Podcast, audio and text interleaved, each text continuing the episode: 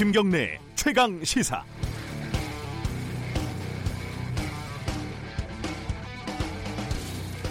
지난 주말에 생일이라는 영화를 봤습니다. 아시겠지만 세월호를 다룬 영화죠. 영화는 남겨진 부모와 가족, 주변 사람들이 잔인한 일상을 어떻게 견뎌내는지 담담하게 보여줍니다. 그런데 참사 당일 세월호의 모습이나 이후 팽목항이나 바지선에서 펼쳐진 아비규환 같은 이른바 영화적인 장면들은 단 한 컷도 보여주지 않습니다. 그런 장면들이 들어갔다면 더 극적이었을 겁니다. 흥행에 도움이 됐을지도 모르죠. 영화적인 욕심보다 인간에 대한 예의가 더 앞에 있는 영화였습니다. 자유한국당 소속 전현직 의원들이 어제 세월호를 그만 우려먹으라고 징글징글하다고 유족들에게 징하게 헤쳐먹는다고 말들을 했습니다. 어제는 304명의 기일이었습니다. 세월호가 지겹다고 생각할지도 모르는 일부 대중들의 얄팍한 정서를 파고들고 싶었을 겁니다. 총선 공천을 노린 전략적인 발언이었을지도 모릅니다. 정치적인 목적과 계산 앞에서 인간에 대한 최소한의 예의는 실종됐습니다. 꼭 기억합시다. 적어도 총선 때까지는 말이죠. 이들에게 그것만큼 무서운 건 없습니다. 4월 17일 수요일 김경래 최강 시사 시작합니다.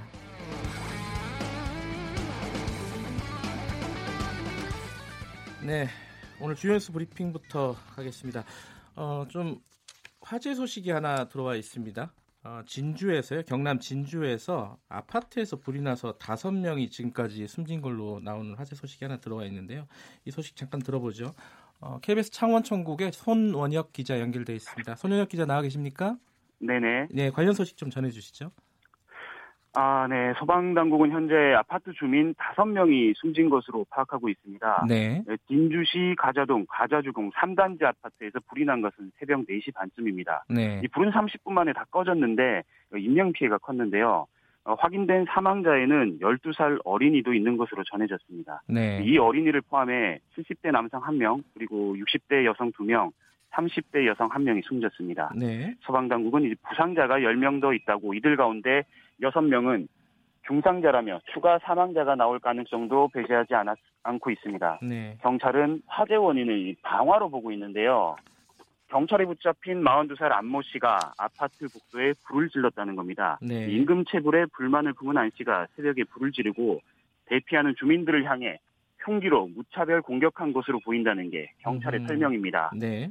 사람들이 대피를 하고 있는데 2층 계단에서 어떤 사람이 흉기를 휘두르고 있다는 다급한 내용의 주민 신고가 접수되기도 했습니다. 네. 사망자와 부상자 9명, 사망자 5명을 포함해서 부상자 4명, 이게 모두 9명이죠. 9명은 흉기에 의한 사망 또는 부상인 것으로 확인되고 있습니다. 네.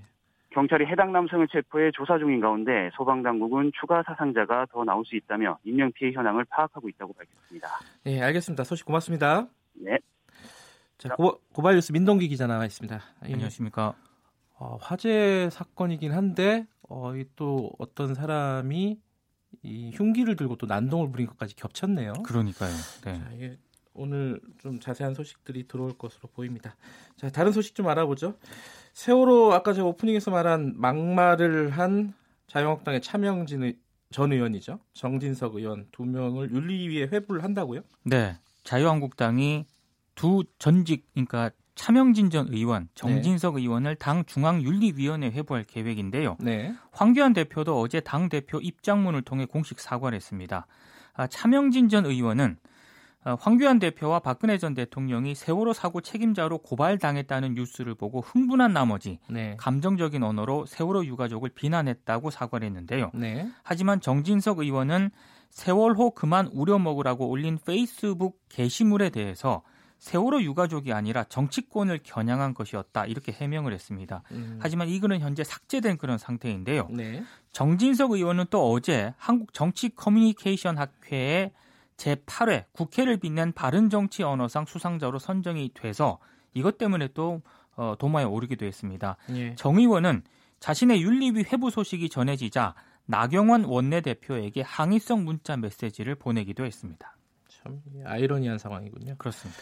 그 세월호 관련해서요. 그 CCTV가 조작 조작됐다. 뭐 요 의혹이 좀 추가적으로 나온 내, 용이 있다고요? 예, 이 CCTV 저장 장치 DVR이라고 하는데요. 네. 이걸 인양하는 장면이 찍힌 26분 분량의 수색 영상이 조작이 됐다는 의혹이 제기가 되지 않았습니까? 예. 관련해서 어제 해군이 입장을 밝혔는데 해군은 당시 DVR을 건져 올린 중사에게 직접 확인을 해보니까 네. 해당 중사는 검은색 장갑을 꼈다고 밝혔습니다. 그러니까 영상을 보면은 흰색 목장갑을 낀 잠수사가 나오는데 네. 이 잠수사는 해당 중사가 아니라는 그런 얘기입니다. 해군은 또 당시 34분으로 된 통 영상을 자르거나 편집하지 않고 해경에 하나의 파일로 보냈다고 밝혔는데요. 어, 이 말은 무슨 얘기냐면 해군은 34분짜리 영, 영상을 하나로 보냈는데 해경에서 둘로 쪼개졌다는 그런 얘기입니다. 이에 대해서 해경은 현재 해군에서 넘겨받은 수중 수색 영상 전체를 다시 살펴보고 있다 이런 입장을 밝혔는데 조작 의혹이 더 커지고 있는 상황입니다. 네, 관련된 내용은 조금 더 어, 사실관계를 파악할 필요가 있을 것 같아요. 네. 전혀 납득이 되지 않는 상황이에요. 그렇습니다. 자, 문 대통령이 어, 세월호 관련해 가지고 발언이 있었죠.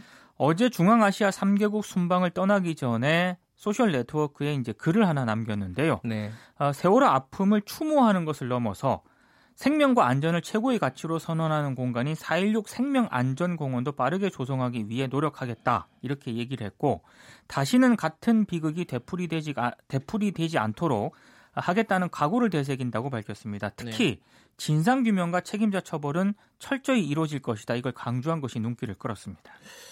그런데 이 대통령이 어제 외국에 나가지 않았습니까? 네.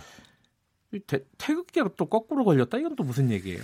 이 중앙아시아 3개국 순방을 위해서 탑승할 예정이던 공군 1호기에 네. 태극기가 거꾸로 걸렸다가 출발 전에 바로 잡히는 그런 해프닝이 발생을 했습니다. 네. 환송 행사 전에 태극기에 이물질이 묻은 것을 발견한 대한항공 실무자가 새 태극기로 교체하는 과정에서 음흠. 착오로 태극기를 거꾸로 걸었다가 이걸 인지하고 다시 정상적으로 걸었다는 건데요. 네. 운항은 대한항공이 책임을 지고 있지만 전체적인 관리 책임은 공군에 있다고 청와대가 설명을 했습니다.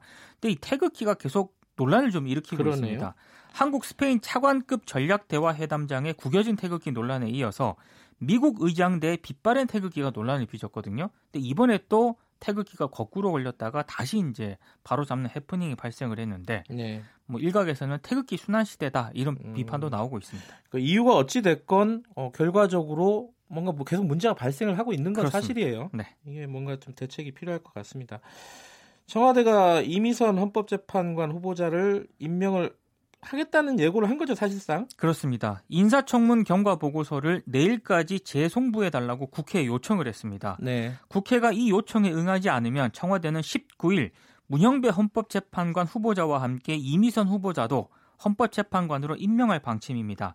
나경원 원내대표는 국회에 대한 항복 요구이자 국회 위에 청와대가 군림하겠다는 선언으로밖에 보이지 않는다 이렇게 강하게 비판을 했는데요. 예. 청와대와 야당의 극한 대치가 당분간 이어질 것으로 보이기 때문에 4월 국회는 개점 휴업 상태가 이어질 것으로 예상이 되고 있습니다. 그러네요. 강대강 대치가 이어질 것으로 예상이 되네요. 예. 관련된 소식은 2부에서 좀 자세히 알아보도록 하고요. 그 박근혜 전 대통령 그 구속이 만료가 됐어요, 사실상. 네. 하지만 기결수라면서요? 그렇습니다. 16일 밤 12시로 구속 기간이 만료가 됐는데요. 네. 기존에 다른 재판으로 확정된 형이 있기 때문에 석방은 안 됐습니다. 네. 지난해 11월 옛 새누리당 공천 개입 사건 항소심에서 징역 2년이 선고가 됐고 네. 검찰과 박 전 대통령 측이 모두 상고하지 않았기 때문에 그대로 형이 확정이 됐는데요. 구속 기간 만료와 동시에 확정된 형의 집행이 시작이 되면서 신분이 미결수에서 기결수로 전환이 됐습니다. 통상 기결수는 구치소가 아니라 교도소에 수감이 되고 노역에도 투입이 됩니다. 하지만 박근혜 전 대통령 같은 경우에는 국정농단 사건, 국정원 특수활동비 사건의 재판이 진행 중이기 때문에 서울구치소 수감 상태가 그대로 유지가 되고 있습니다. 미얀마 여행이 지금 좀 힘들다 이런 얘기가 있네요. 어제자로 그 미얀마 방글라데시 접경 라카인주 북부 지역 등의 특별 여행 경보를 외교부가 발령한다고 밝혔습니다. 네. 미얀마 일부 지역에서 지속되고 있는 무력 분쟁 상황 등을 감안한 것인데요. 아, 특별 여행 경보가 발령된 라카인주 북부와 친주 북서부 지역에 체류 중인 국민들은 즉시 대피 철수해야 하고요. 해당 지역 여행을 계획 중인 국민은 경보 해제까지 여행이 금지가 됩니다. 정부는 라카인주 외에 카친주 전체와 뭐 샨주 북부, 만달레이주 모곡 등 지역에 대해서도 여행 자제가 권고되는 2단계 황색 경보를 발령을 했습니다. 네. 황색 경보 지역을 여행할 예정인 국민은 신변 안전에 특별히 유의하거나 여행 필요성을 신중히 검토를 해야 합니다. 쭉 여행하고 계신 사람 알고 있으면 빨리 나오라고 하는 게 좋겠네요. 그렇습니다. 그 주정차 관련된 소식이 있는데 야, 이건 좀 잘 알아둬야 될 것 같아요. 소화전 5m 이내, 교차로 모퉁이 5m 이내, 버스 정류소 10m 이내, 횡단보도 지역에 이제 불법 주정차를 하지 않습니까? 네. 오늘부터 주민 신고제가 시행이 됩니다. 그리고 1분 이상 이들 구역에 차를 세워두게 되면 과태료를 물게 되는데요. 이게 조금 겁나는 게 스마트폰 안전신문고 앱으로 위반 사항을 신고를 하면은요. 단속 공무원 현장 출동 없이 위반자에게 바로 4만 원의 과태료가 아하. 자동 부과되는 시스템입니다. 예. 사진은 위반 지점과 차량 번호를 식별할 수 있도록 같은 위치에서 1분 이상 간격을 두고 두 장을 촬영해야 한다고 하는데요. 아하. 신고자 포상금은 없다고 합니다. 네. 어찌 됐든 아, 이게 남들에게 불편을 주는 행동이니까 그렇습니다. 조심하셔야겠네요.